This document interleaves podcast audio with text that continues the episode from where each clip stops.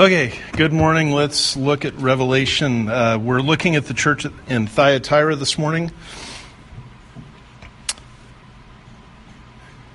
That letter is contained in Revelation chapter 2, verses 18 through 29, the end of the chapter. Thyatira was the smallest of these seven cities. This is the longest letter sent.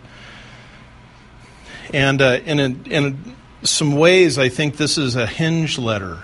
This is a letter that stands um, kind of in between two different realities that are taking place. On one side of the spectrum, you have the church at Smyrna and the church at Philadelphia, neither which receive any rebuke, both of which are commended, both of which are in uh, facing a, a, certain amount of suffering and tribulation and receive comfort from the Lord.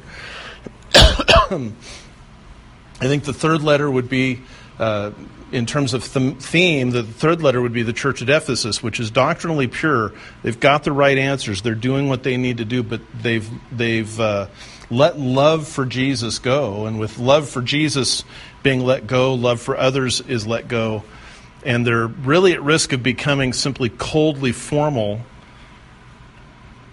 Um, the uh, church at Pergamum is the first time that we see on that, that spectrum then some false teaching beginning to make itself felt. The church has tolerated that. They've tolerated the Nicolaitans. Jesus tells the church at Pergamum, you need to repent. You need to repent, uh, which means deal with those teachers, confront them. Don't let them run wild. Don't let them harm people in the church. But there's a significant change that happens then in the letter to Thyatira, and that, that's just to kind of give away a little bit of, of the passage as it unfolds. Jesus doesn't tell the church in Thyatira, you need to repent, you need to correct these people, you need to challenge them, you need to boot them out of the church. Jesus says to them essentially, you know, they have gained so much power and so much authority, it's not in your power to deal with them. I'm going to deal with them. And he describes what he'll do. We'll see that. Then we see the church, in my opinion, the church of Laodicea, which uh, is, is kind of in this, this useless place.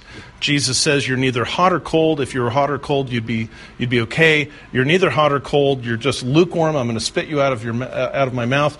We'll get to that in more detail when we get to the letter. Let me do say this hot or cold doesn't mean you really love Jesus or you really hate Jesus. It's not being hot or cold toward him.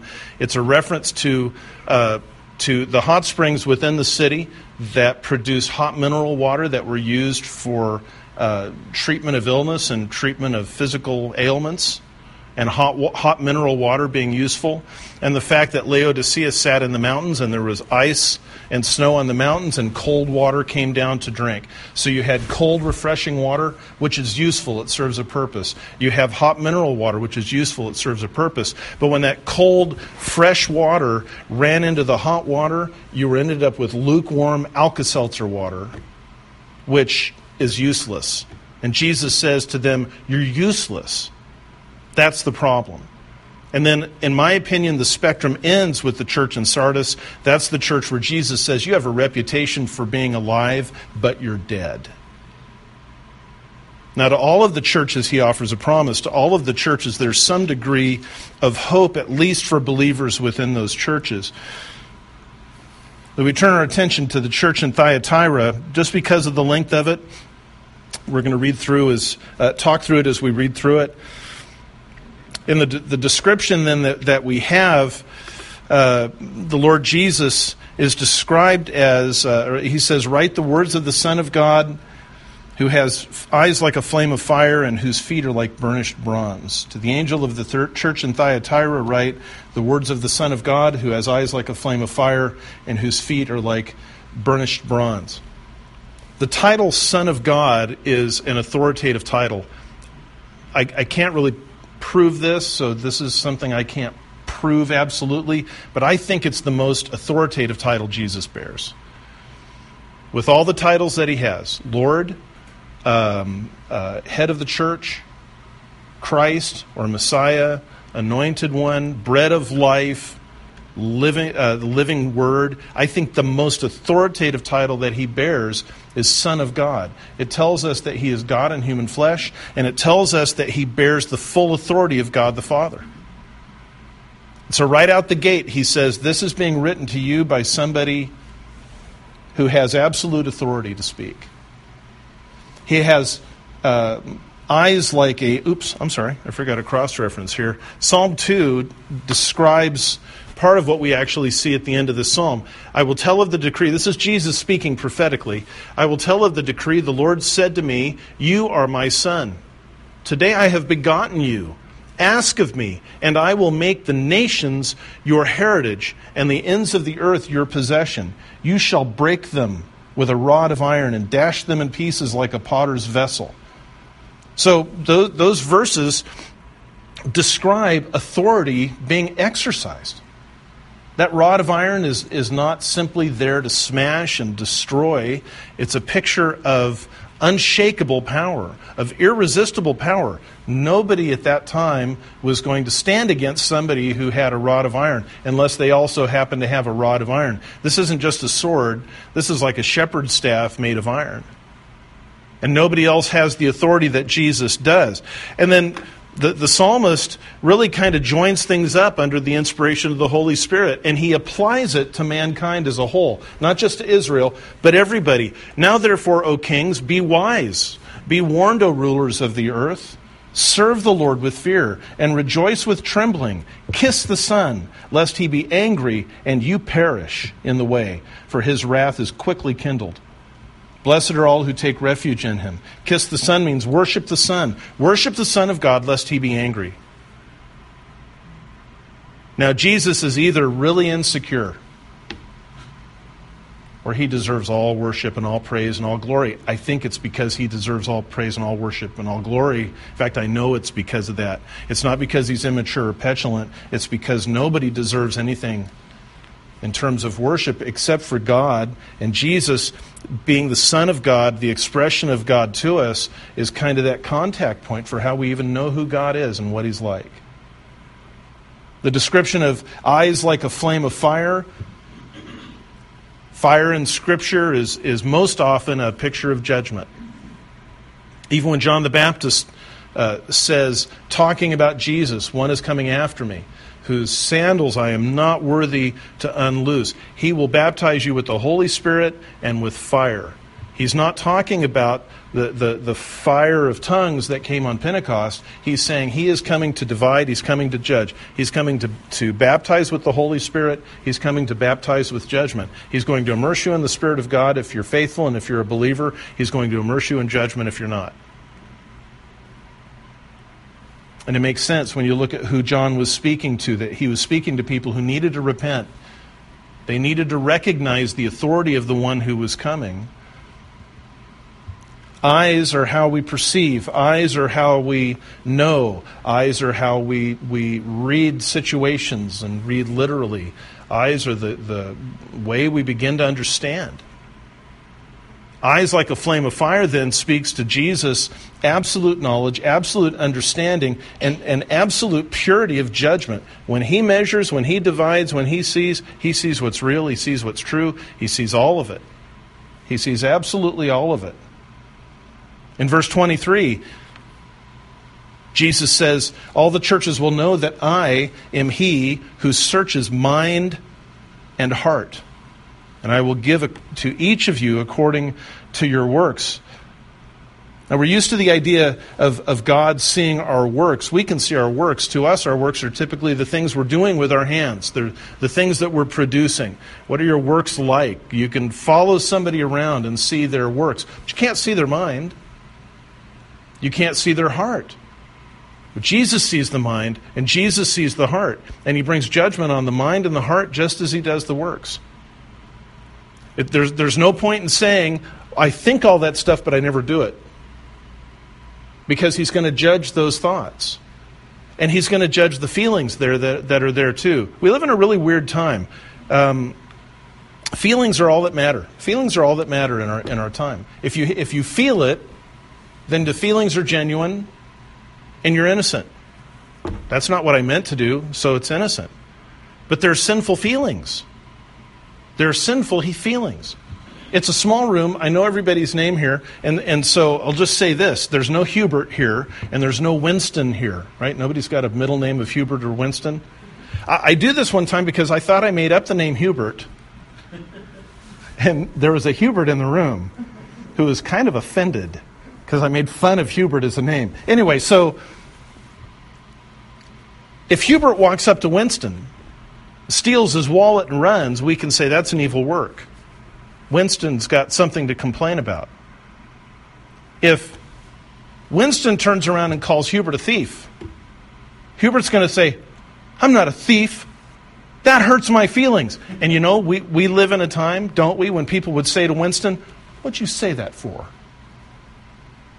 Because Hubert's feelings are going to be affirmed. Well, there are feelings that are sinful, which means they're wrong, which means they're out of God's holiness, which means they need to be confessed, just as sinful works do, just as sinful thoughts do.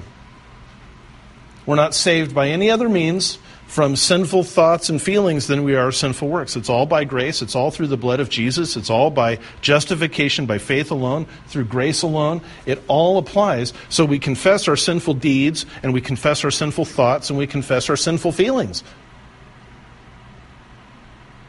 The same people who were saying, who, who, might have said 10 or 20 or 30 years ago, I can't help what I feel, I can't help what I think, now they're saying, I can't help what I do, I was born this way. So when you start out by saying, I can't help what I feel, it inevitably leads to action. And it leads to the kind of action that they say, I'm not responsible for my actions. Jesus sees that. He sees all of it. His eyes of flame are this piercing, searching judgment who knows the works of his people and the works and the works of his enemies. To his church he is the faithful Lord and shepherd, the husband of the bride. To his enemies he is the wrathful defender who takes every attack on his people personally. I just want to encourage you if you've put your faith in Christ, if you've been born again, he takes attacks on you personally. Somebody sets out to destroy you, somebody sets out to harm you. He doesn't say, well, all people are the same, and I love all the people, all people the same. His side is always on the side of his church. And we see that as this letter unfolds. Jesus' feet are like burnished bronze. Uh, this is a phrase that comes from chapter 1, and eyes like flame of fire comes from chapter 1. In chapter 1, uh, burnished bronze is followed by refined in a furnace, the sense of heat, the sense of being molten, um, burnished bronze is not two words, it's one word. It could be copper, it could be brass. The point being, this is a metal that is used for making things. So Jesus' feet are not human feet. Jesus' feet are not feet of clay. Jesus' feet are feet of refined, pure, holy metal, which means he won't be moved. He has the power to stand his ground while he divides from his people and the wicked, and while he protects his people and while he judges the wicked. So, what we see here very quickly with the Son of God is that he has the authority to judge. With his eyes, we know he has the knowledge to judge. And with his feet, we know he has the power to judge. So the room in Thyatira at this point is probably like this room it's quiet. There, there, there are people who are singing, their souls are singing. Their souls are singing because they've been serving Him and they've been standing for Him and they've been trusting Him. They're not perfect, they're not sinless, but all of their hope is in the Lord Jesus Christ. And he talks to those people now in, in verse 19. He says, I know your works, your love and faith and service and patient endurance, and that your latter works exceed the first. Those who are genuine believers there in Thyatira are an admirable group. I'd like to go to this church. This is, this is a church that has godly works, their love for Jesus and for others, their faith, not only in the person of Jesus, but in the, in the Word of God. Can't ever separate faith in God from His Word. Their service is service to Him and service in His name and service to one another. Patient endurance doesn't mean patience. It doesn't mean just kind of sitting and waiting. It's not like you go to the doctor's office and you know that you've, you've got a, You've got a, a, an 11 a.m. appointment and you get there at 10:40 and you know that the doctor won't see you until 4. It's, it's, it's not about that kind of patience. It means standing your ground. It's patient endurance. It's the kind of endurance that just isn't going to move. This is a good group of people. I would love to know these people. I think I do know some of them. So the Son of God has turned these flaming eyes to his church, first and foremost. And he says, I know your works. And I know your love for me and one another. I know everything about you. I know, he says, that your latter works exceed the first, which means they not only have faith, love, service, and long suffering, those things are increasing. They're actually getting better, they're growing. And all of that is, is absolutely wonderful. They're not just treading water, they're advancing, they're increasing in the things that please the Lord. So, what's the problem? Well, remember, at that introduction, you've got certain people in the church whose hearts are singing. And then you've got people whose hearts are waiting for the shoe to drop. And he says, But I have this against you. In verse 20, but I have this against you. That you tolerate that woman Jezebel, who calls herself a prophetess, and is teaching and seducing my servants to practice sexual immorality and to eat foods sacrificed to idols. I gave her time to repent but she refuses to repent of her sexual immorality. Behold, I will throw her on the, onto a sickbed, and those who commit adultery with her I will throw into great tribulation unless they repent of her works.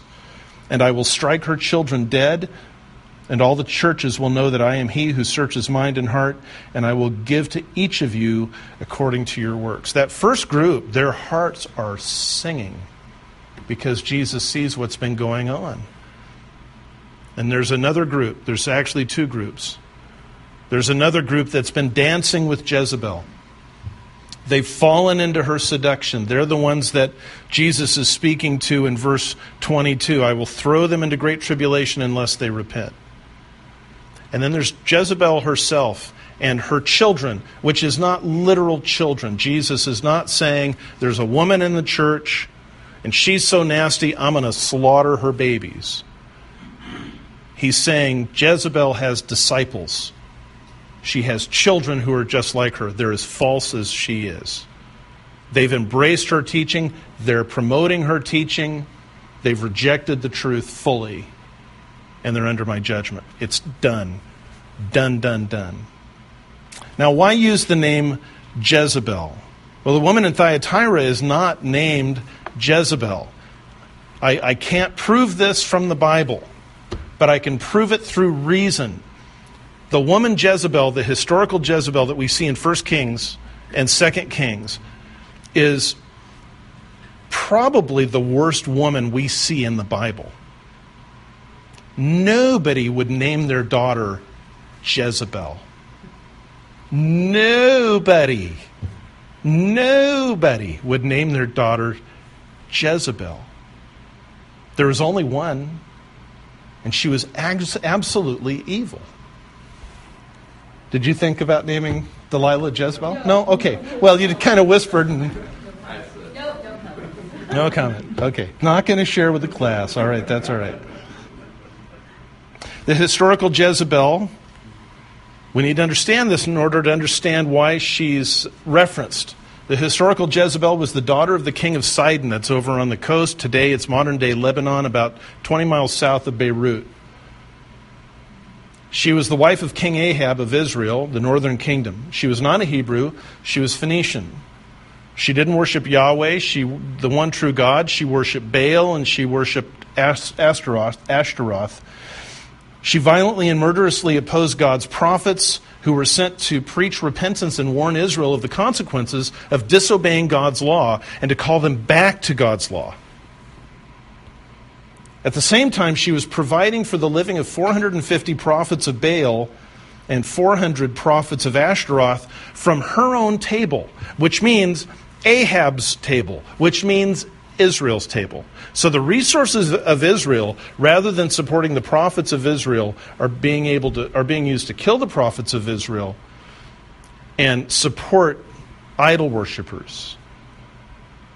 She threatened to murder the prophet Elijah when he oversaw the destruction of the prophets of Baal in the showdown on Mount, Mount Carmel when he said, You call for your God. Let's find out who's God. You build your altar, I'll build my altar. You call on your God, I'll call on my God. Let's see who answers with fire to consume the offering. When they obviously lost, he called the people to gather them together and they put them to the sword, which means 450 men were slaughtered, hacked to death. This is, this is at least a PG 13 sermon here.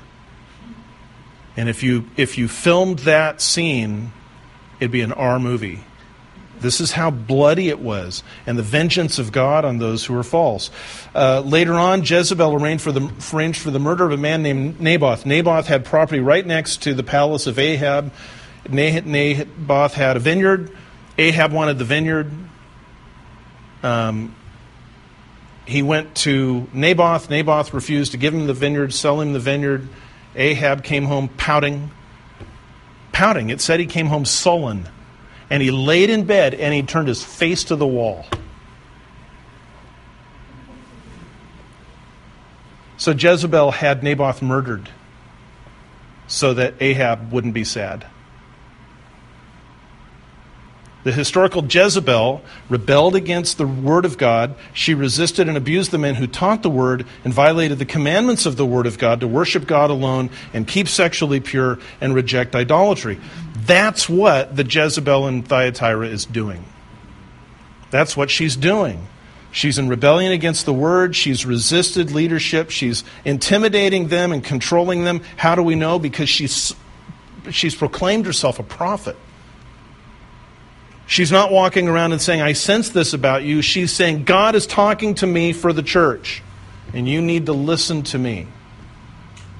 And she's, she calls herself a prophet, so she's self appointed. She's actively rejecting the commandments of God to worship Him alone, and they know that because of what she's teaching. She's teaching them to uh, eat food sacrificed to idols, which isn't just accidentally the, the situation that we see in 1 Corinthians and Romans. Paul says you go to the king's house and you have steak, and it turns out they'd offered that to Baal. You didn't know, no problem. Baal doesn't exist, he's not a god. But if the kings put the meat in front of you, not that they would do this, if the kings put the meat in front of you and say, We sacrifice this to Baal, you don't eat it because you want them to know that there's a difference between Baal and Jesus Christ. It's not that it's a sin to eat the meat. You don't want to give them the wrong impression. That's not what's happening here. Jezebel is actually trying to take people from the church to the temple to offer the meat and involving them in sexual immorality. Now, was there actually one Jezebel? Or is this a group of people? Commentators are, are divided. It could be a woman who's being called Jezebel because it's a woman doing these things. It could be a cultic group within the church that's doing these things. And because Jezebel did those things in the Old Testament, the group's been called Jezebel. I tend to think of this more as being the Jezebel cult than of being a, a particular person. But certainly because of the connection with the Old Testament, there, there's nothing in the Old Testament that says Jezebel was out trying to get uh, Hebrew men to have sex with prostitutes. The, the, the sexual immorality of the Old Testament was the picture of Israel, the wife of God, betraying God by worshiping other gods. It's spiritual adultery. And so, certainly in Thyatira, there may have been actual food offered to idols being eaten, and there may have been actual sexual immorality, but there's also the possibility that what Jezebel is doing in Thyatira is more subtle. And that's the seduction part. She's seducing them, and they're not seeing it. They're not seeing it, they're vulnerable to it.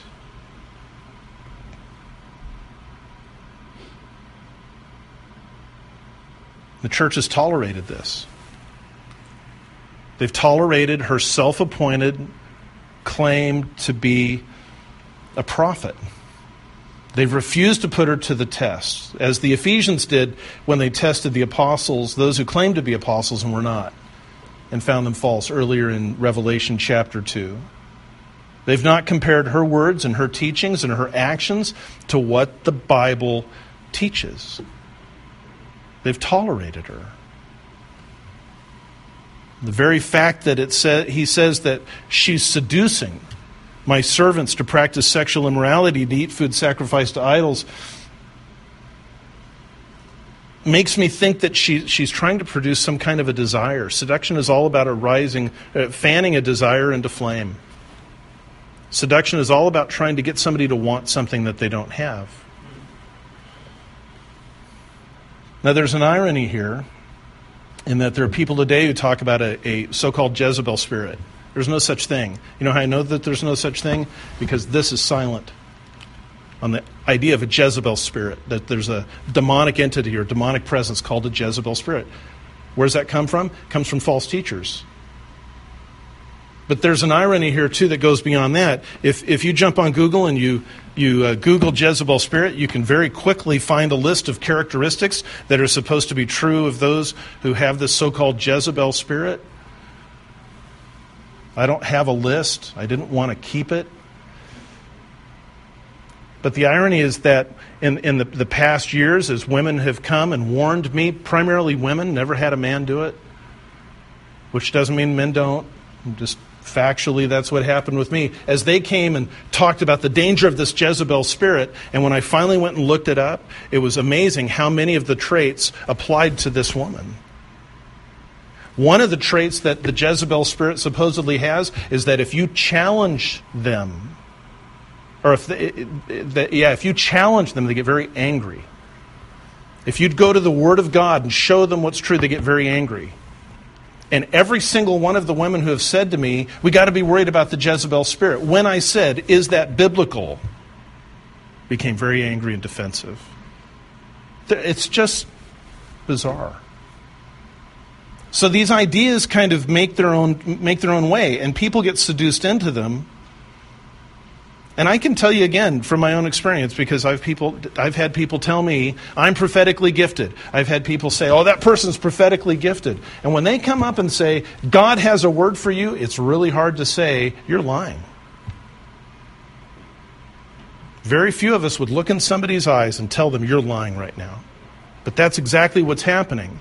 If they're not showing you in scripture a word from God, how can they prove it's a word from God? You've got to go to the scripture and test it. Suggest that next time somebody does that to you. Let's go test what you're saying. And if it can't be affirmed by scripture, which is supposed to be the, the foundation of our faith, which is supposed to be the standard by which we've already got a mom back there to You've got a higher percentage, I know, but I think that it's probably not one of yours. Although dads can tell. That's not. Okay. I can't tell. I hear a crying baby and panic, so. Um,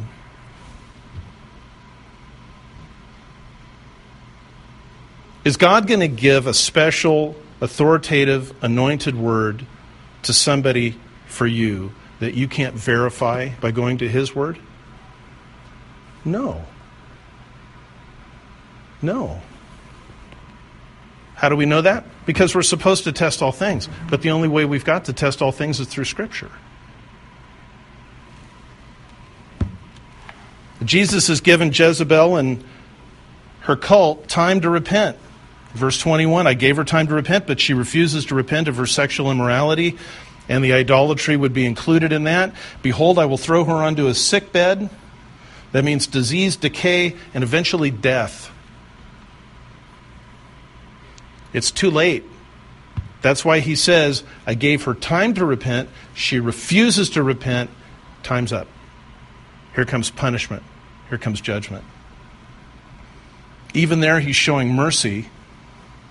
The historical Jezebel we see in 2 Kings 9 was thrown out of a window so high that when her body hit the pavement, blood spattered the walls and the legs of the horses that were standing there.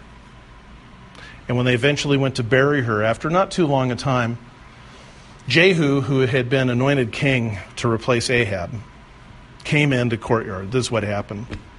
Jezebel puts on makeup, does her hair, and she looks out. She insults him. And he says, Who's on my side up there? Who? And two or three servants looked out, and he said, Cast her down. They cast her down. Her blood spatters on the walls and on the horse's legs. Jehu goes in and has dinner. Because it's pretty clear she's dead. And then after he's had dinner and he's kind of recovered from his day, he says, She is a king's daughter, even though she was evil. Go ahead and bury her. They go to bury her. The only thing remaining of Jezebel is her skull, her feet, and the palm of her hand. 2 Kings 9.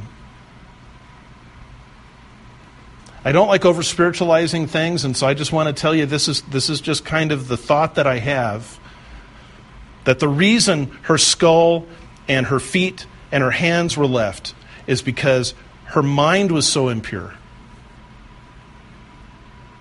And her, the works of her life were so impure.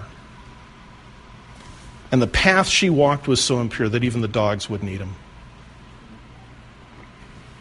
I don't know that that's true. Please don't quote me. The Bible says that the dogs wouldn't eat her because her mind was impure. That's not what I'm saying.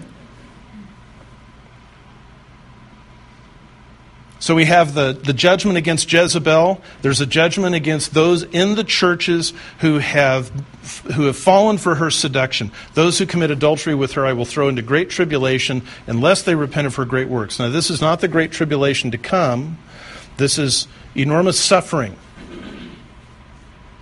they have the opportunity to repent. There is still time for them, but they must act. He's not going to delay forever. And third, he says he's going to strike her children dead. Now, as I said, these are not little children, these are not actual children, these are disciples of Jezebel's teachings. But I think the word children is used there to shock us and to make us pay attention because this is such a crucial issue soon as those people in Thyatira hear, I'm going to strike her children dead, I tell you what, every mother's heart stops for a second, and most of the dad's hearts stop for a second at the severity of the words that this is going to happen to her disciples. And as a result of this, all the churches are going to know that Jesus Christ is the one who searches mind and heart, not Jezebel, not her prophetic cult. He's the one who knows the truth. He's the one who calls good good and who calls good bad. He's the one who will reward each one according to their works. Those who, like the faithful there, have good works, those whose love and faith and service and patient endurance is enduring and growing, they're going to be rewarded. We're going to see that at the end. Those who have stood against him, those who have rejected, they'll be rewarded for those works as well. Now, I imagine that when this letter is read out in, in Thyatira, that this is a point where everybody is, is responding internally at least. You've got the faithful who are probably almost weeping with relief. I have to think that even though the church leadership didn't do anything about her, that there had to be people in the church who saw what was going on and grieved about what was going on. And were not being heard, they were not being listened to. Nobody paid any attention to them. So, to get this miraculous letter from the Apostle John, who received it directly by direct dictation from the Lord Jesus Christ, had to come as, as a tremendous relief. You've got the group of those who have been, he uses the word adultery, they've been crawling into bed with her, whether literally or by accepting her teacher, teachings and be drawn along. And I think that group is going to divide itself into two groups. I, I, think you've got some in that group who, as these words are read, their hearts are falling and they know that they're guilty. They know their sin and they're beginning to repent even as the words are spoken. And you have another group that's getting angry and defensive. And they're proving that they're not believers by rejecting the word of the Lord and pursuing the word of a false teacher. And then you have Jezebel herself and her cult. And I imagine they are outraged furious because somebody has told her no. You don't go around self appointing yourself as a prophetess if you are okay with hearing no.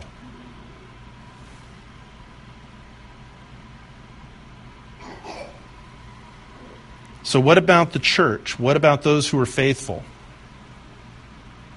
Those who have dallied with her, have been cautioned to repent. What about those who have held the ground and been faithful? Verse 24.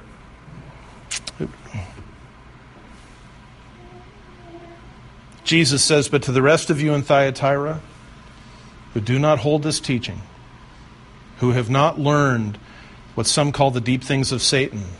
To you I say, I do not lay on you any other burden, only hold fast what you have until I come. Now, the deep things of Satan is a, is a fairly straightforward literal translation of what the Greek text there, the, the New International Version, uh, phrases it a little bit differently. Uh, so called deep things, which are actually satanic. I don't know about you, but I've, I've heard people talk with great passion and intensity about wanting to go deep, about wanting to know the deep things of the Lord. No, no, no, not this. The deep things. And they're Jezebel bait. They just become completely vulnerable to that kind of thinking. And I, I understand, I, you know, when you can read it with your mind and understand it and memorize it, and you come back and it's the same and it keeps saying the same thing, there, there can be this sense is there more?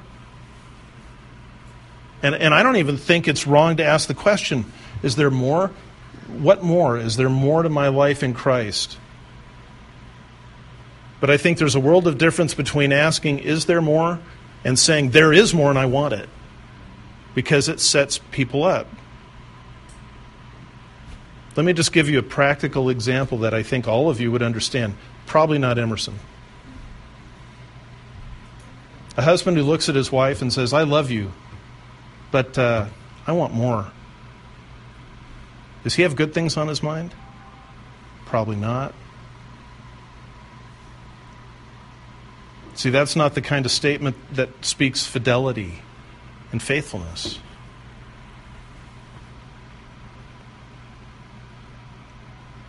So, this is a group of people who do not hold to the teaching of Jezebel, who have not learned those deep things which are actually satanic.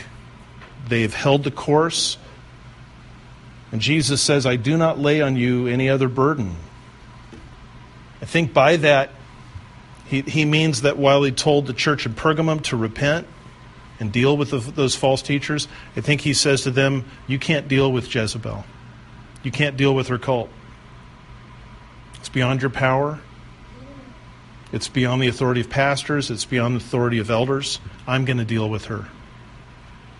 I'm going to deal with her. Now, we need to understand that the church in Pergamum didn't meet in a room like this or a room like it, like it uh, gosh, that massive thing out at Benjamin with First Christian or eh, some big place like Memorial's Field. The church in Thyatira was actually a group of congregations that met in homes, as they did. So you've got perhaps in Thyatira a dozen or two dozen or three dozen groups this size who gather in a small space. And some of those small congregations, they are faithful. They're holding the line, they're remaining true to the Lord. Some of them have gone completely Jezebelian. They've just, they've just, they, they dove straight into that and never looked back. Others are a mixture. And, and Jesus tells each one of these believers, this is not your issue. I will deal with them. He's not telling them if you're in a church, if you're in a congregation that's being influenced, stay there.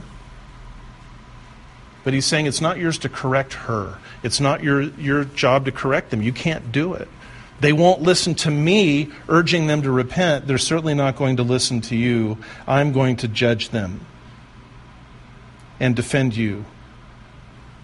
And then we come to the promise. There's always a promise at the end of one of these letters for the one who conquers. The one who conquers is the one who does what Jesus instructs in the letters, the one who just follows what he says. We don't have to invent other meanings for the word conquer. He tells us the one who holds fast to love, faith, service, and patient endurance according to the word and surrender to, to, Jesus will conquer. The one who holds fast to what he has, to what they've been given, to what they already have. Now, I want you to notice two things about this.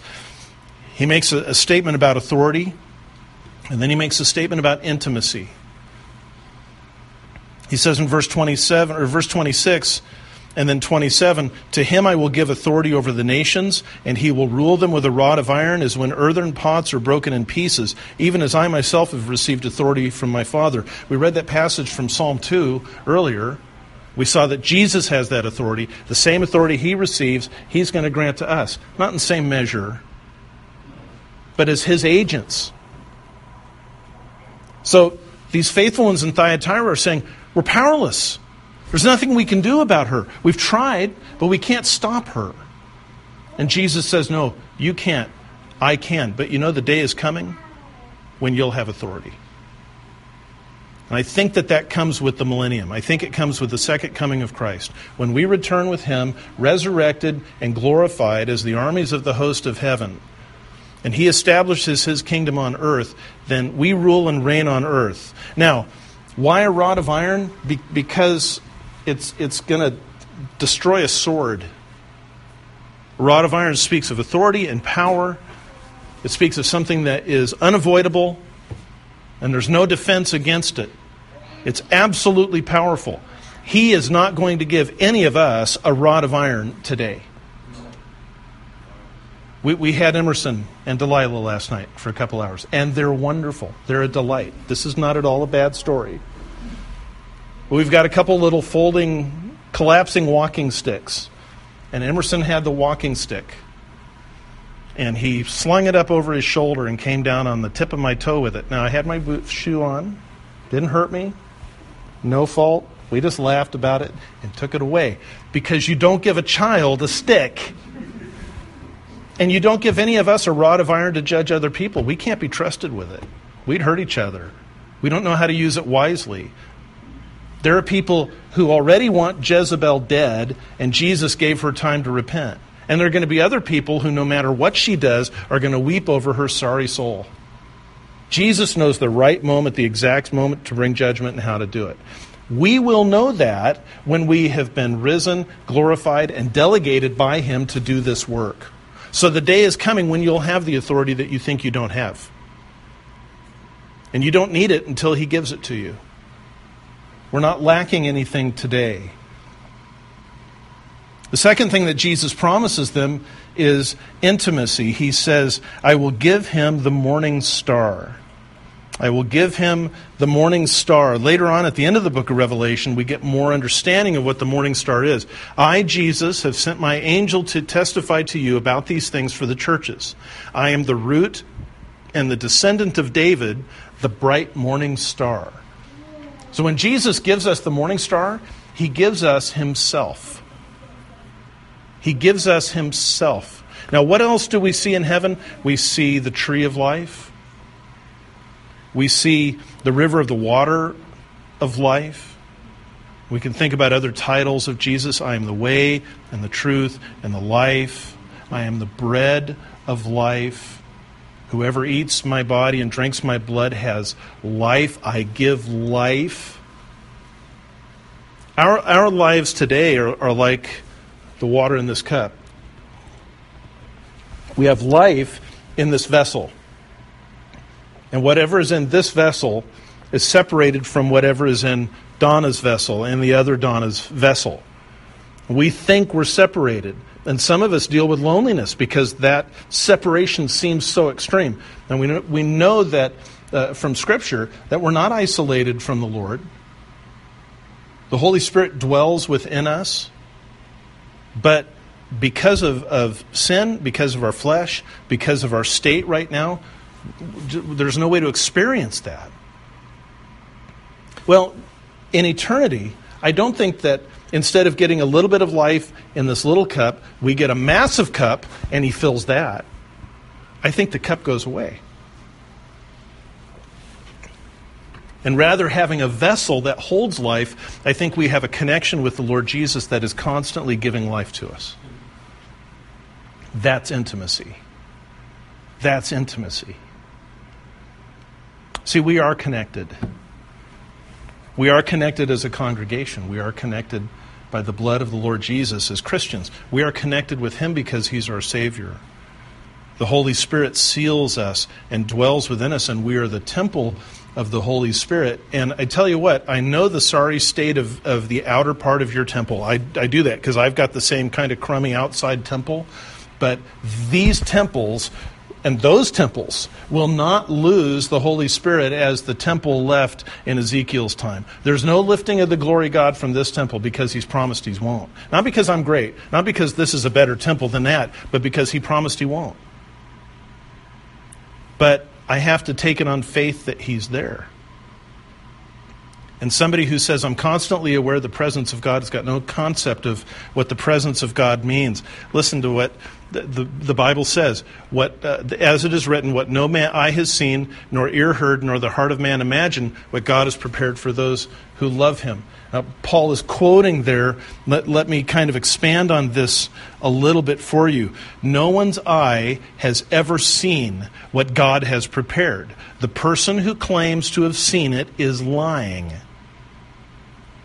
No ear has ever heard about what God has prepared for those who love Him because it hasn't been discussed yet.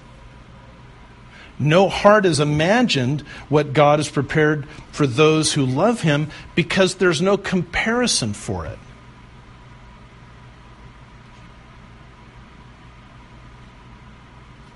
Where are you from originally, Demetrius? Louisiana? I was born in Chicago. I grew up in Louisiana. You grew up in Louisiana. What's Louisiana like? But don't compare it to anything we know.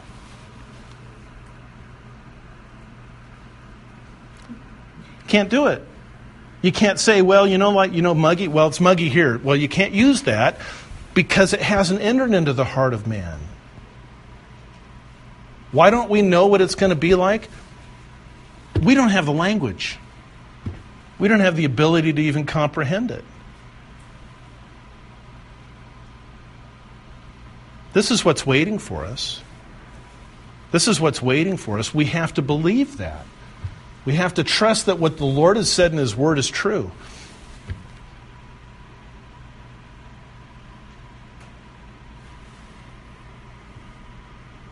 No eye has seen, no ear has heard.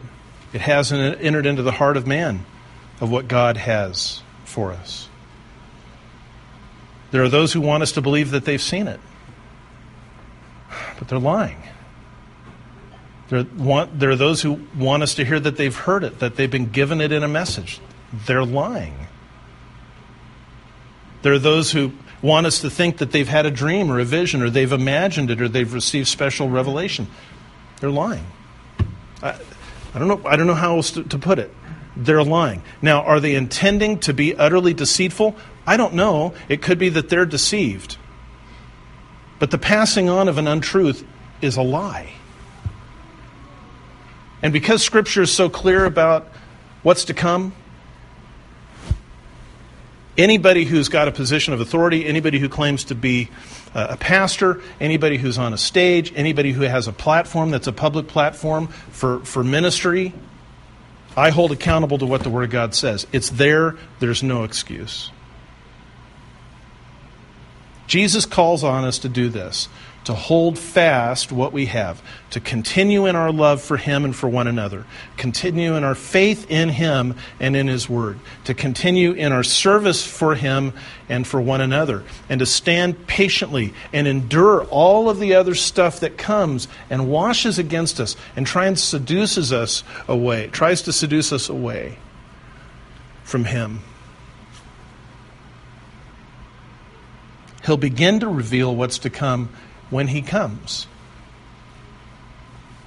And, and maybe he'll just go, ta da!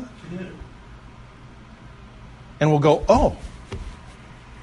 I, I tend to think it's going to be more like this have this,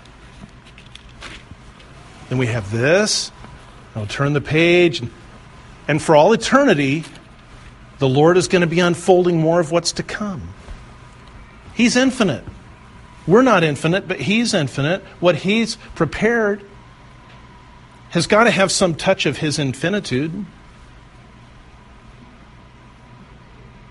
That's a word, I think. It ought to be if it's not. It's got to have some sort of a touch with it. If he can simply say, at the moment we're resurrected and he comes back, here's everything for eternity, we'll see It's going to be okay. At least there's no pain. But because he's revealing himself, I think the rest of eternity for us, once we're able to begin to take it, is going to be experiencing this unfolding. That's intimacy. The Jezebels want us to believe they've got intimacy with God. They've got no concept of what it is. Father, we thank you for your love for us. You have promised us the morning star. You've promised us Jesus himself. You've promised us uh, authority, not so that we can have authority, but as representatives of Jesus' authority. And Lord, there's not a, a person who calls you Lord and trusts in you for salvation who won't be ready to receive that authority when you give it. But you won't give it out to a special few and you won't give it out until we can use it in a way that only glorifies you. So help us to hold on to what we have. If there's been any temptation to be seduced into, into these things, Lord, help us to not play a confused game. Elijah put it a, a little bit harshly, I guess, but it was true. He said to the people of Israel, How long will you go limping after two opinions? If God is God, worship Him. If Baal is Baal, worship Him. So, Lord, help us to stop limping in, in different streams, so called. Help us to simply be faithful to what you have given and to love you with all of our hearts and to rely on your mercy and take the gospel to the world. We thank you for your precious love and your Son, Jesus. We thank you for the Spirit who indwells us. And we give you honor and worship and glory today in Jesus' holy name. Amen.